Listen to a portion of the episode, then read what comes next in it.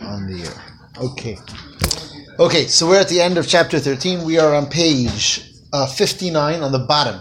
The bottom of the page would be page 59. Um, on the top, it's page Yotes, and we're holding by the colon about 10 lines into the page. The word Vihine.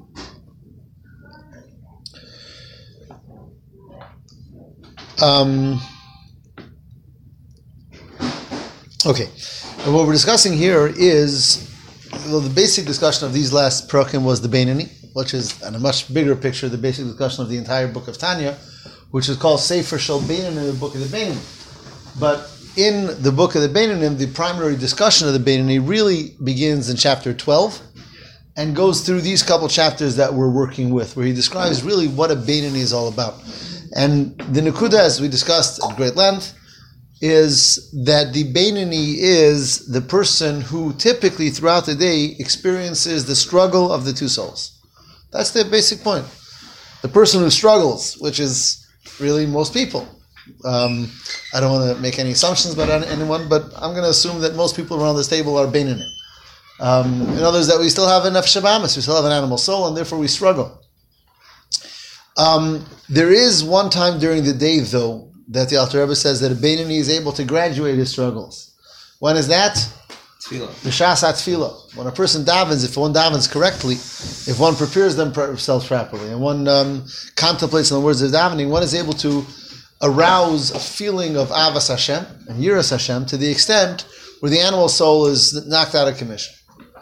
And that's the emes of davening. Now, the emes is, we have to say, to be honest, that most of us don't experience that davening uh, very often.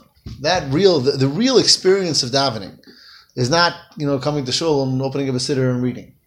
It's not even reading and, you know, knowing what I'm reading. The real experience of davening is an experience that requires preparation um, and very intense avodah. Um, the Gemara says the Hasidim Harishonim would daven for how long? Sha'achas. Well, Sha'achas lefnei tefillah, Sha'achas tefillah, Sha'achas achri. So it was a three-hour uh, deal.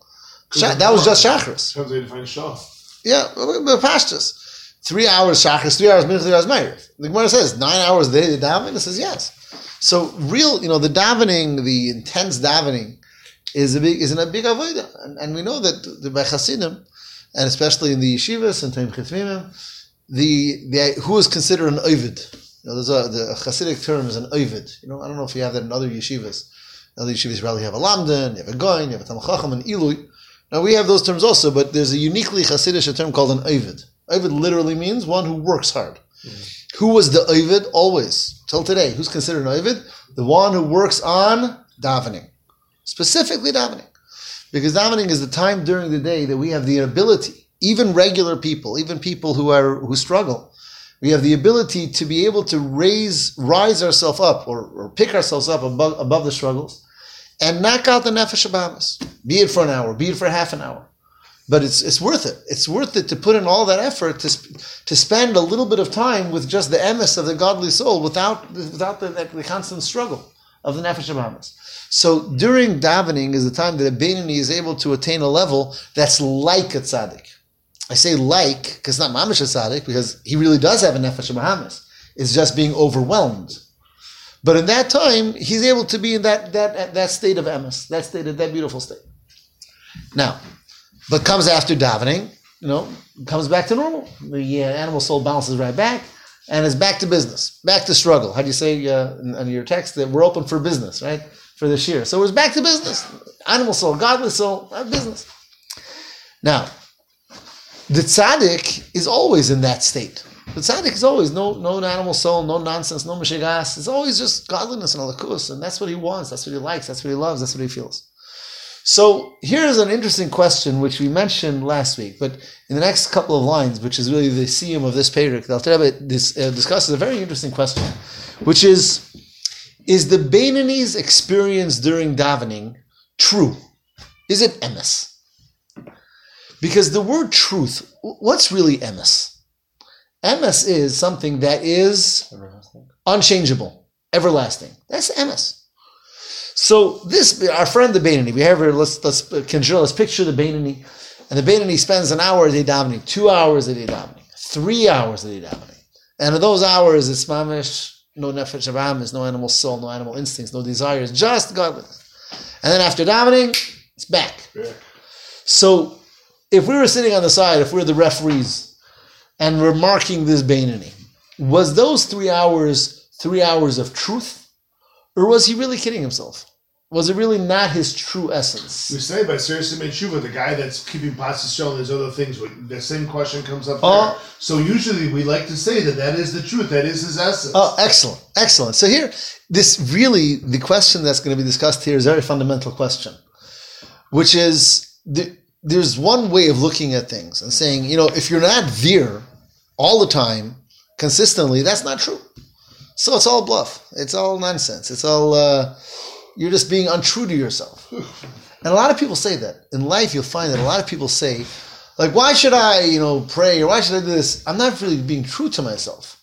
Or people say I'm being hypocritical because that's not really who I am.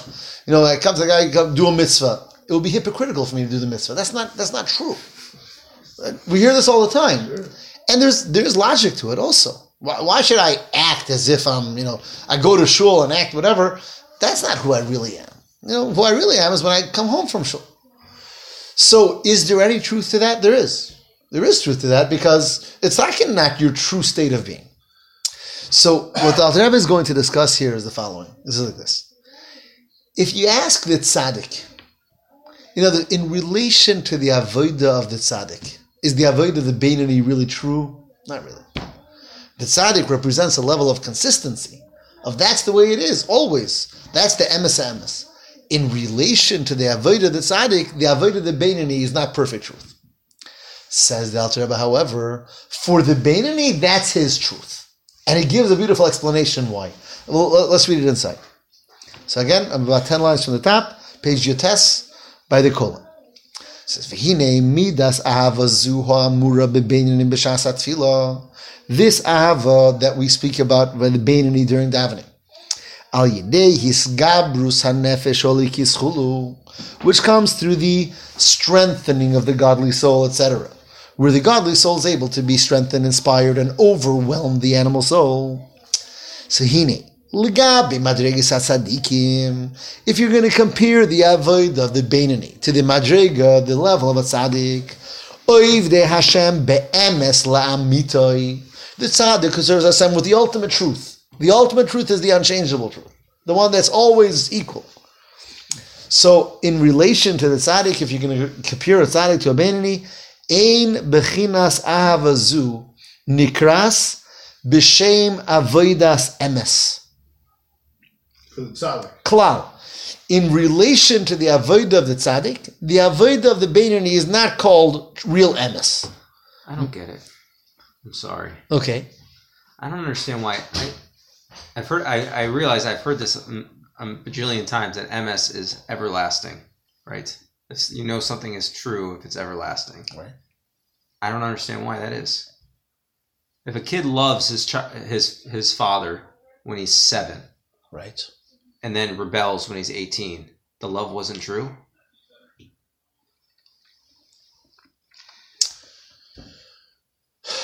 If a kid loves his father when he's seven and rebels when he's 17, was the love true? It was true. Is it the ultimate truth? See, you know, let me respond to that. When the child loves at a certain point and then comes to a point, it's because that point he changed. He's a different person. So now that he's 17, he's 10 years older, different, thinks different, everything is so, maybe it was true for a seven year old. But what if he loves him in July and doesn't love him in August and loves him in September and doesn't love him in October? So maybe he changed.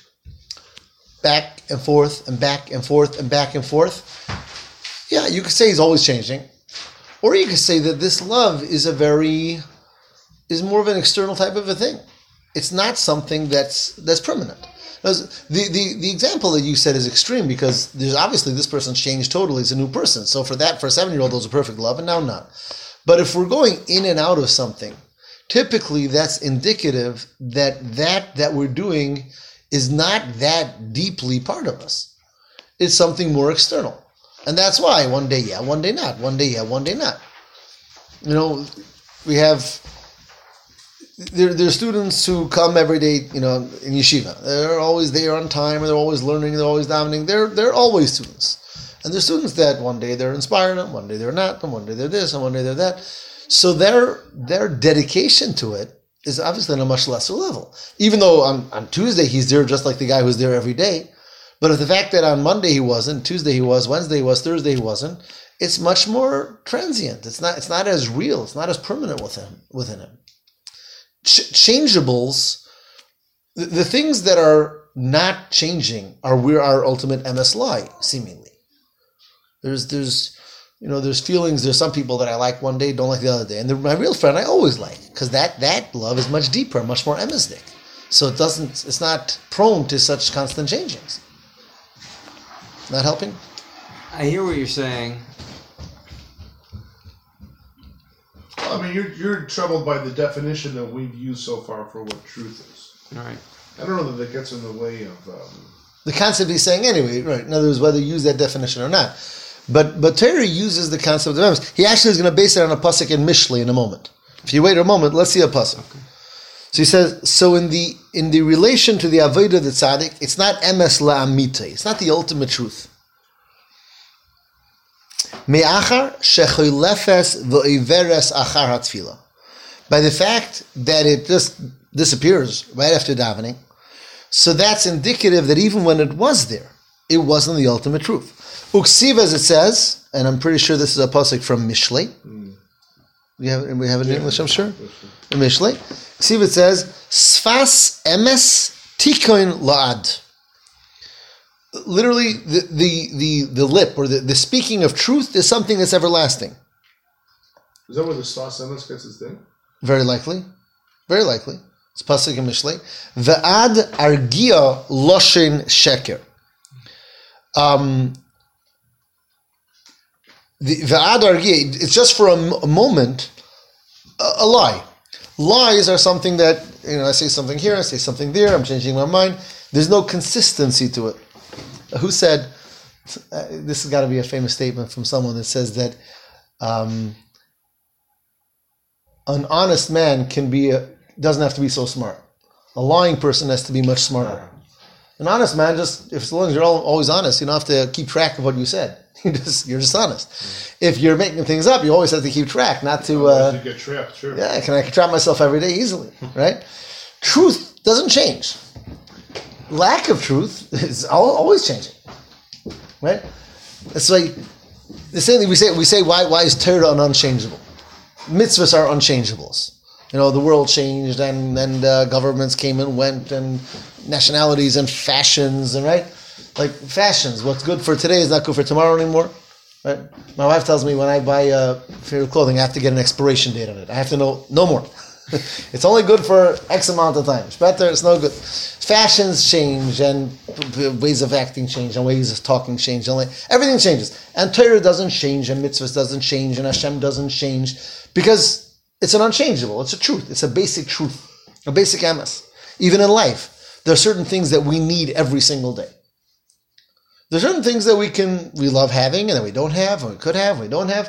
But the things that we need every day we can't do without. They, they don't go. They don't come and go. Uh, so he says, Mela, on the one hand, this Beinani's Avodah, which changes constantly in a state of flux. Again, when he's davening Shachris, he's inspired. Later in the workplace, he's he's entangled and, and he has the Yitzhar on, on his on his back. So in relation to the tzaddik who's consistently inspired, consistently ruchniistic, so it's not the ultimate emes.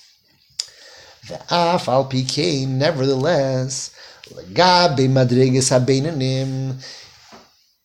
True, when you compare the Beinani to the tzaddik, it's not the real emes.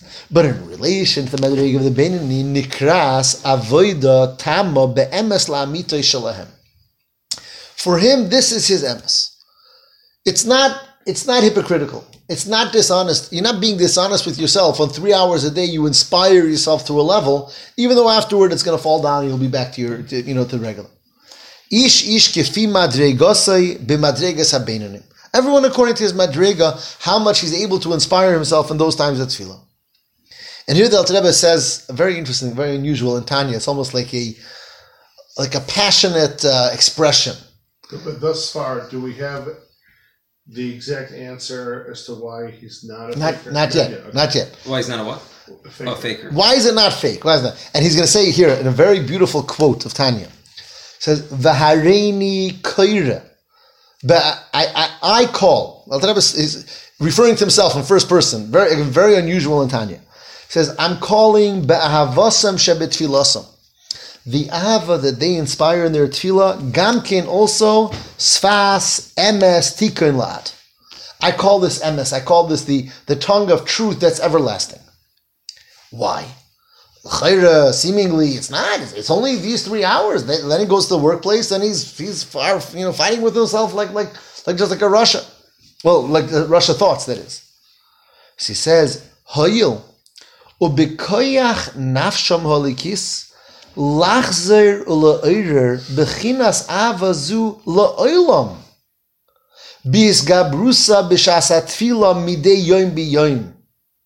Alidei hachana hareuya lechol nefesh. Ki fierka madrigasa.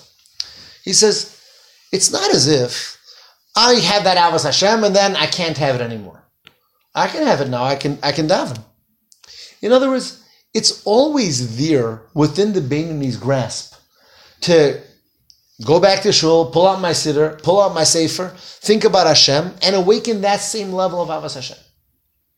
In other words, it's never something that I can't do. It's just that the way I am, I need to work on it. I need to create it. I need to reveal that in my that koyach in my neshama. I can't always be on that level where I'm creating it because I got to go to work because I have to go back home. I have to take care of my family. So Mela, I have to I have to stop. But it's not that later at seven o'clock in the in the evening or two o'clock in the afternoon or ten. I really can't find that level. I can always find that level.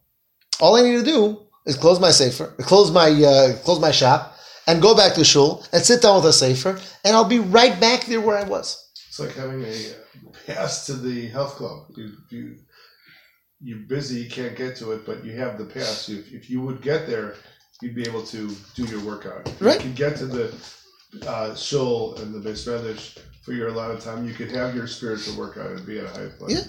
Yeah. So in other words, it's not it's not if it's something that okay, two hours that you can do it and then that's it. You can't do it anymore. That the Alter Rebbe is saying that would taka be a stira to emes because it's something that's not always available to me.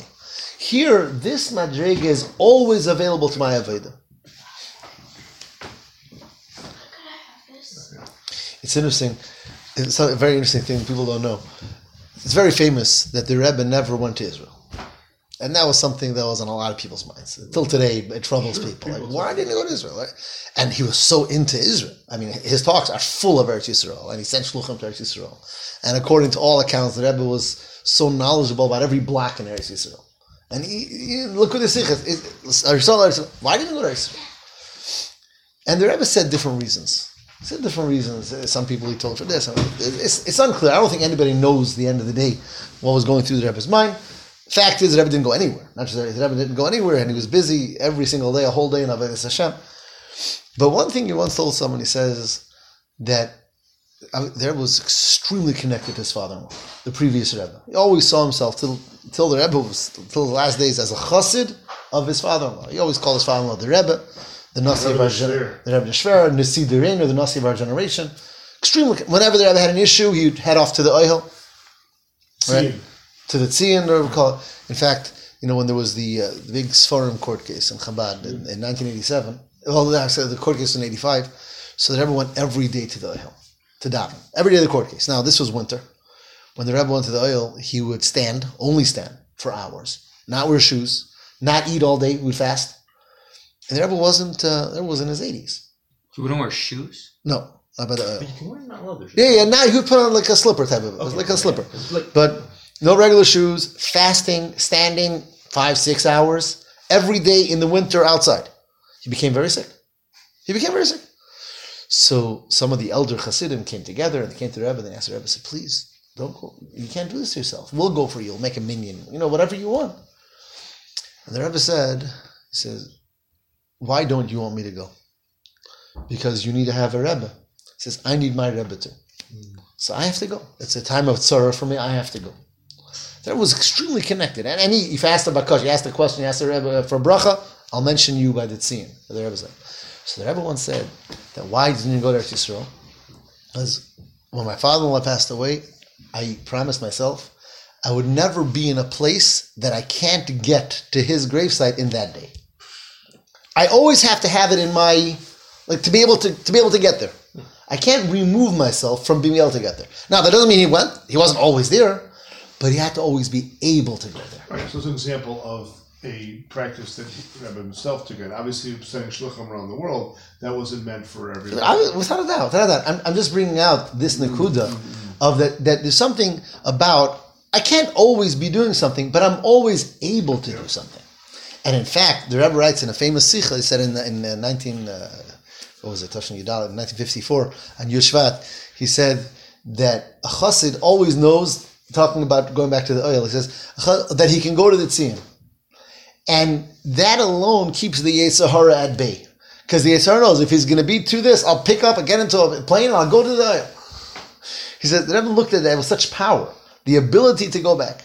So I'm comparing that similar, similar idea here. He's saying, true, the Beinoni doesn't daven all day. And therefore the Beinoni sometimes this struggle with Yitzhar. It's not like it's not. But the Beinoni is in a state of being that he always can pick himself up. And if things are too tough, see you later. I'm going to shul. And in the shul, the Beinoni is king. It's just the uh, the Gemara talks about you run to the beis medrash. Exactly. Pagabach, menuvel, zeh, mashcheyu lebeis hamedrash. The antidote. that if this yes, the Yitzhahara, this uh, the, the loathsome one, if he's uh, too tough, pull him to Mr. Medrash. Im Barzel who mispaitzitz, right? Im Evenu nimuach, if, if he's like a stone, he'll be he'll uh, come he'll I say dissolve. If he'll be like iron, he'll come apart. Same idea. So that's what he says over here. That the Beinoni always has the ability, give me the ability eh, with the proper achana. So one is able to, the Beinoni is able to reach that. And here he says a beautiful idea. He says, emes, truth is very, very. I always forget what's objective and what's It's subjective. very subjective. No, truth is object. No, I think he wants to say objective is, is what you would think truth would be. Right. He says truth is subjective. He's saying everyone has their emes. There isn't one emes for everyone. What for a tzaddik is emes. So for, for the tzaddik, the Beinoni's emes is not real emes. But for the Beinoni, that's his real emes. On the tzaddik's level, real emes is if I'm always 100% there. That's the tzaddik's emes. But for the Beinoni, his emes is the fact that when he comes to shul, he's on that madrid. Right. That's why I can. That's why I have this big question. Well, so I'm not tzaddik. so basically, what he's saying is everyone has their emes. In other words, when we, you know, at a much lower, at a much lower level than he's talking about here in Tanya. Let's use this idea. We come to a yid. A yid is not from, and we say, "Come into shul Rosh Hashanah Yom Kippur." And he comes Rosh Hashanah Yom Kippur, and he comes in, and you know, he took a car. to Yom Kippur. Is it emes? So we believe yes. It's his neshama expressing itself be'emes. Now, for, let's say a from Yid is going to say, you know what, I'll start for this guy. It's emes to show up on Rosh Hashanah Kippur. I'll start this coming Rosh Hashanah Kippur to show. So on my level, that emes is not emes, but on the level where he's holding, he's revealing the emes of his neshama in those times that he can. I don't understand. How is he by going to shul or by driving to shul? The fact that he's driving is the problem, but the fact that he's going to shul, the fact that for some reason he's showing up in shul, that's the emes of his neshama that's calling out and saying, "Let me into shul." Right, I'm just trying to so, so the emes of a neshama is, or could portray itself in a way that um, we could sort of overlook other hair that's on the situation. There's a lot of problems here. There's a lot of work that has to be done over here. But all of those problems don't take away from the fact that this neshama expressed itself with an emes when it did this mitzvah, when it was inspired in this way. That inspiration we believe is emes. Again, the cynic says that was emes. Well, I don't know. What kind of emes? I don't know if it's fair to say the cynic. I mean, there's so many things we need to tie, tidy up with it because, like, not to harp on the example, but we, I don't, would we say that this is gonna be a provocative question that a person that goes to Reform Temple on the high holidays is that the neshama showing or is it exclusive to you know a Beit Chabad or an Orthodox shul? No, it's a neshama. Hi, Jared, come on in. It is the neshama. Hi. This is Messy's brother, Steve. Hey, welcome. Thank you. Your birthday? We're making time? No, it's just we needed a house. Uh, Since when you need it? is this L.A. Steve? Yes. Hey, No. what, we, no. This is not LA. Oh, this is local Steve. Well, Yeah, he said LA Steve. uh, oh no no no no, that's Ellie Bruce. That would be my brother. This I is thought it was your birthday share. Okay, fine. this is a great question. Oh, I should have said. I I guess it's. A, I don't maybe it's a weak question. Welcome. So, Page 59. so what's the Wait another question? five ten minutes. Uh, Jonathan Dress. Perfect timing. What the question we're holding by right now is what? The question we're holding by is when a person expresses an inspiration. And it- because he's inspired, he, he goes to a shul. And he might be doing it wrong. Over. I moved the chair over. I moved the chair over. Of course. Like you see. So he might Listen to the question. he might be doing it wrong, and he might go to shul. Uh, it might be on Shabbos or Yom Kippur, and he might go by car because he doesn't know better, or he's not taught better, or he's not educated. But he wants to go to shul. He's Jewish. He wants to go to shul. Jewish person going to shul on the holidays. Maybe he's not getting in the kosherest way.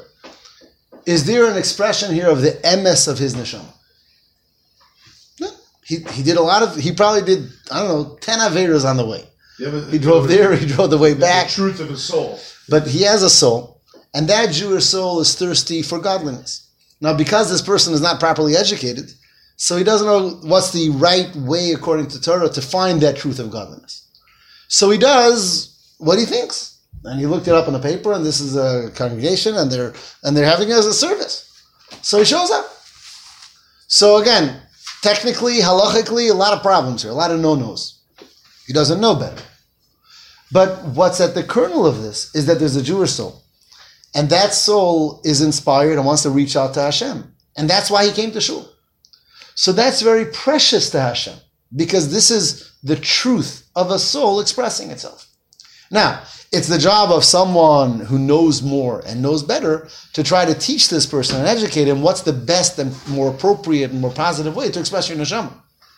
But that doesn't take away from the truth of the expression of his neshama when he's doing that mitzvah. Beautiful. This was something that the Rebbe was very into, the whole concept of mivtzoyim, the whole concept of going out in the street and meeting a guy and asking to put on tefillin. Does anybody ever do that to you? You ever see somebody ever ask if you're Jewish when to put on tefillin? No. I live in uh where I live. they ask you if you want to go deer hunting. You're. Where do you live? Wisconsin. We're in Wisconsin. Are you familiar with Wisconsin? Not Well, much, some I was just there places. Monday. Just so- south of just south of Milwaukee right now. Oh. well. Okay, there's a lot of That's Jews, Chicago. A lot of Jews in Milwaukee. That's Chicago. Well, it's it's like a suburb of Chicago. So, okay. But this is the, the idea. You go and you offer a year to do a mitzvah. And the, the argument was, so what's the big deal if a person to do one mitzvah? I mean, it's, you know, in the middle of everything else that they're doing, and they're not changing their lifestyle, they're not becoming observant and Torah observant. such time as Like, what's- like, Let's what's- see whether you live in. What's, what did you gain? What did you gain with one mitzvah? What did that one mitzvah do? And the Rebbe says that that one mitzvah is where the soul got a breath, breath of fresh air and was able to express itself and its connection to Hashem. That's what it got. Now, mitzvah gereres mitzvah. We believe once a soul is connected to Hashem, that is going to influence him and inspire him to do another mitzvah. And there's, you know, I'm not going to start with the stories, but countless stories where a person was affected by one thing and one thing led to a second thing, a second thing to a third thing, and then who knows how many, how much is affected by that. But all that is based on this idea that hmm. everyone, everything has its emes. And again, what's emes for one doesn't necessarily work for another. Like we said, for one person, doing that one mitzvah is a tremendous expression of the emes of their soul. But for someone who knows much more and is able to do much more, that would be really very negative if I would go down to that and start only doing that. Right? Downgrade. That's that. That's, that's not. Person says, you know what? Oh, it's, it's good enough for a person to do one mitzvah. I'll start doing one mitzvah. So in other words, no, for me that's not emes. For me that was that's hurting myself. That's what he says here, and he, uh, we're about seven, eight lines from the bottom on page Yutes. He says, "Kihine midas emes hi midase shel Yaakov." According to Kabbalah, Yaakov is called the midah of emes. We say in that, "Titan emes liYaakov," give truth to Yaakov. Hanikra bria hatichoin. Hamavriach min hakotze el hakotze. What's the briach hatichon? The literally means the middle rod. What's the middle rod? So in the Mishkan, the Mishkan was uh, a bunch of planks, right? They crush them, and there was rods. So there was the top rods, and there was the bo- the bottom rods, and the middle rod. What was the difference between the top and the middle? The top Each rod did half the Mishkan, like uh, X, amount of amos, 10 amos, 10 uh, cubits. The middle one went all the way from the beginning all the way till the end. Mavriach min hakotza from one end to the other. Yaakov is that midah of emes. That emes goes all the way through means it's for every person at his level. What's his emes? Mavriach, where am I holding?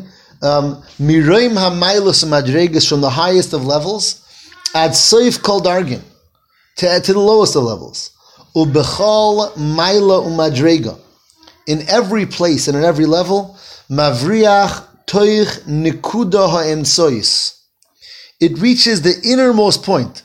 She nikudas ubechinas emes shelo, which is the truth of that place or of that person. Everyone has their place of truth. Everyone has their moment of truth, their form of expressing truth. Umidas emes hinachala b'limitzarim. Truth is something that's that's boundless, that's limitless. Its strength, its purity, its holiness. Ve'ein la shir lemaila adrim hamailas. It doesn't have any limit to how high it can go. V'chol mailus umadregas shalamata him ka'ayin legabi mailus umadregas mehen. Every lower level becomes insignificant when one reaches the higher level. When one reaches a higher level of truth for themselves, what was true and powerful for me yesterday is not anymore. For me, my truth now needs something greater to express itself with. So he's saying a very interesting, a beautiful idea about truth. That truth is not, as going back to the beginning of we said, it's not like there's one truth and that's it. You know, if it's this, if you're in, you're in. If you're out, you're out. One truth. Truth is for everyone to find their level of truth that they're at, that they're at today, and how they can grow and be able to develop themselves to a higher form of truth. But never underestimate or undermine the truth of a person when he is where he's at. And therefore, that Beinoni, although you know, Beinoni is a pretty high Madriga person anyway, but even though the Beinoni in relation to the Tzaddik is so much less, as we discussed, because after davening, he's whatever. So many times, all of us experience this. We're inspired, inspired, inspired. It's Yom Kippur, and then the next day, you know, back to lunch, back to, you know, business as usual, right? What, what happened with the whole inspiration of Yom Kippur? So was it not true? It was true. It was true. That's where I was with my neshama now, and now it's up to me to bring out again to come back to that level of truth. And just just to chime in for a second.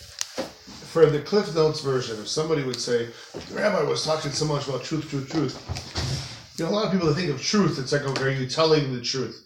I don't think that's where we're going here, so to speak. We're talking about a different definition of truth, aren't we? Correct. So, how, what would that definition be? Was I being true to myself? Was I being honest? Or was I being, um, what's the word we're looking for? We said before. Touch with reality. Is, is my inspiration true and real? Even if later I'm not going to be inspired. So, the truth we're talking about really is our godly service. Correct. It's the It's correct. is was our godly service uh, true? Yeah. I did a good act. I did an altruistic act. I did a godly act, a selfless act. But later I was selfish. Later the same day I was selfish. So was that selflessness truth? Was it really me? Or was it just pretending? Was I being hypocritical? Mm. When I'm doing a good act, am I being hypocritical because later I'm doing a bad act? It's a very it's a practical it's a question that we all face. Yeah. yeah. You know, I'm called I'm called on to, to, to do something, but that's not really me because yesterday I didn't, tomorrow I probably won't, so maybe today I shouldn't either, just to be more consistent. Isn't it very simple? That, like we said in the beginning, we have the on the kiss, the hammer. So, like, like it makes perfect sense. I know, but who am I? In other words, am I really a, a godly person or an animal person? Who who am I really? Who's the who's the fundamental one? Who's the one who I act like? Right? So we're saying, no, no, no. When the godly souls call out, that's my truth. And later, it's not there. And I have to find it again, and I have to bring it out again. There's a great story. There was once a chassid who um, he came, he was a chassid of the, I think it was the fifth Lubavitcher Rebbe, the Rebbe Rashab. And he wore, you know, regular Hasidic garb, you know, the, the whole, the whole, the whole nine yards. And he was a businessman. So the way he would go, basically, he went went uh, went back home and he would get on, put on regular business clothes, regular clothes. But whenever he would come to the Rebbe to visit, he would put on, pull out his black coat and his hat, and he would come in like a chassid. So one time he thought to himself, he says, "This is silly. He says, all week I dress like a regular, I don't know, Russian uh, businessman. And I come to the rabbi, I start pretending that I'm a big chassid, and I put on my hat and my long coat and this. It's pretend world. That's not real. I want to be true. So he, the next time he came to the rabbi, he came dressed the way he dresses every day. And he walks into the private audience, the rabbi, and the rabbi says, Shalom Aleichem. He says, what's going on? you know, whatever. Why, why, why the change? So he says, Rebbe, you know what? I decided I want to stop fooling you.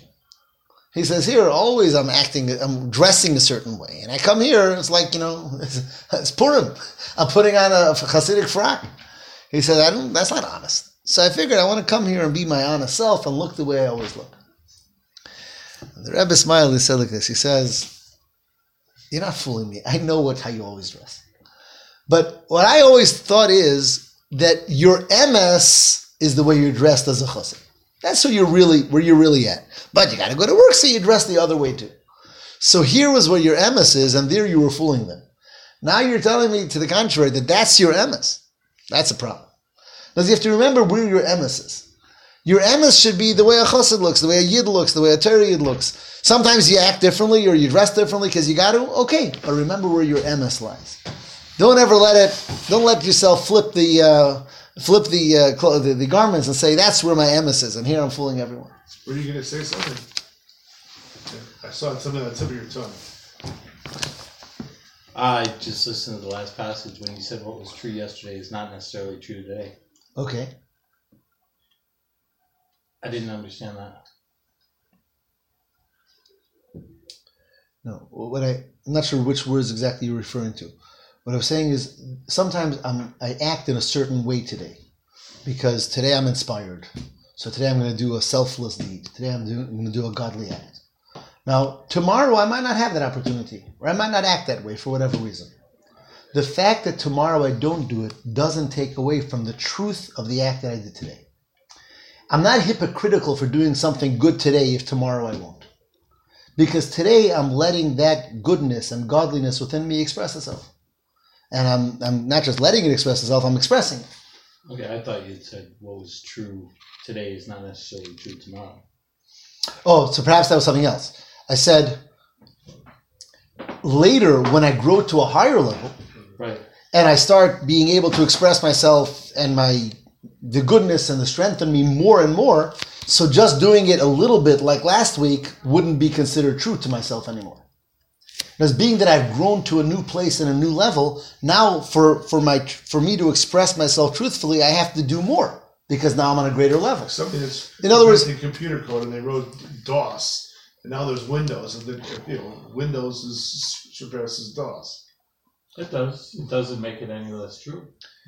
It was true at the It time. was It was true. true. It was true at the time, just as changing it is true at the time. Exactly. It was true then for them. It was excellent for them. I'm just trying to follow. Really great, excellent, excellent. In other words, a, chi- a child, you know, a child one day starts walking, and everyone is the parents are standing around and clapping and snapping pictures. All he did was walk two and a half steps and then fell. And it's a simcha, it's Yom Tov, and you send it to Bubby and Zadie, and you send it to downtown.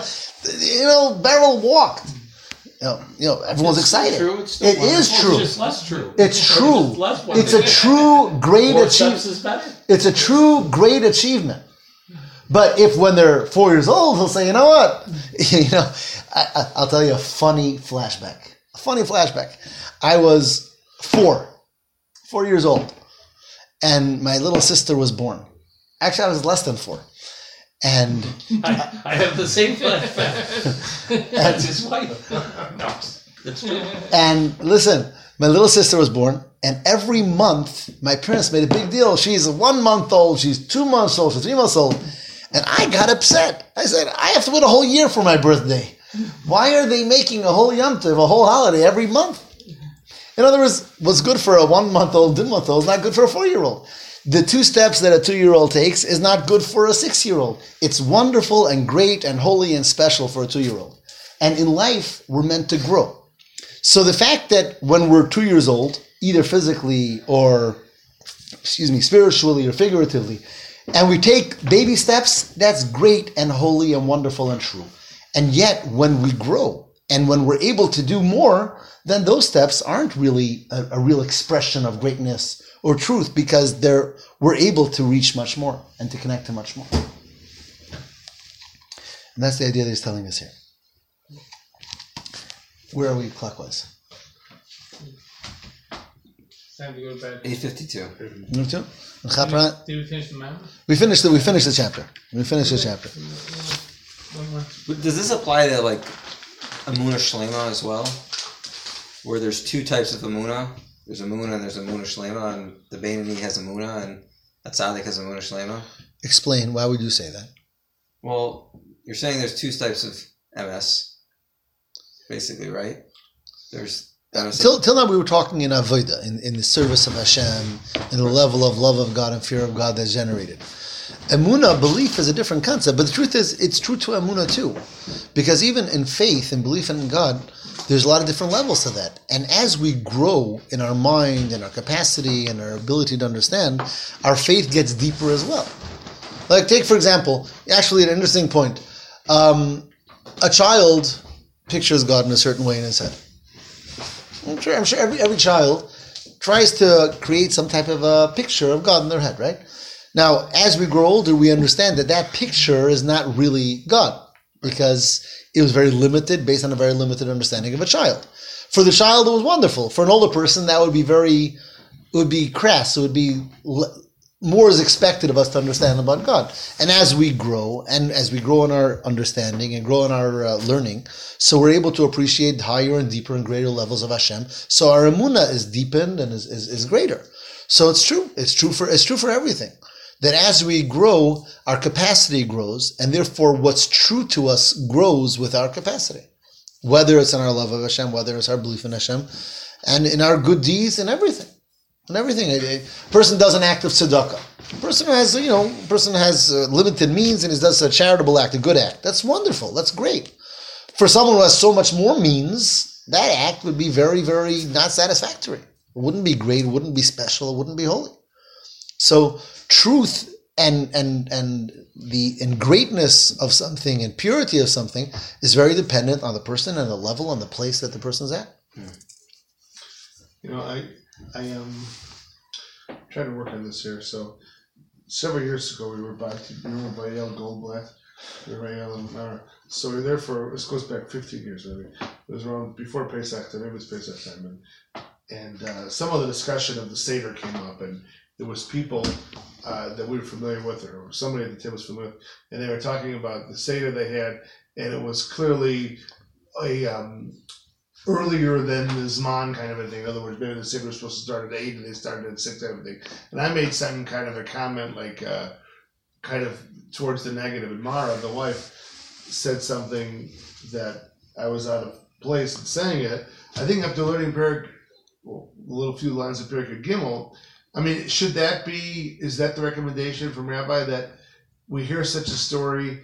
We should take the positive that here are Jewish people coming together and they're reliving the Exodus story, albeit it's not the perfect time. I- Especially if they don't know better. Yes, They- they- I, yeah, I, I definitely think so. We And shouldn't take a, a, a, right, a- aggressive approach. They're doing nothing and it's it doesn't count for anything. No, because they're they are trying to express themselves in their relationship to God in the way that they understand best at that time.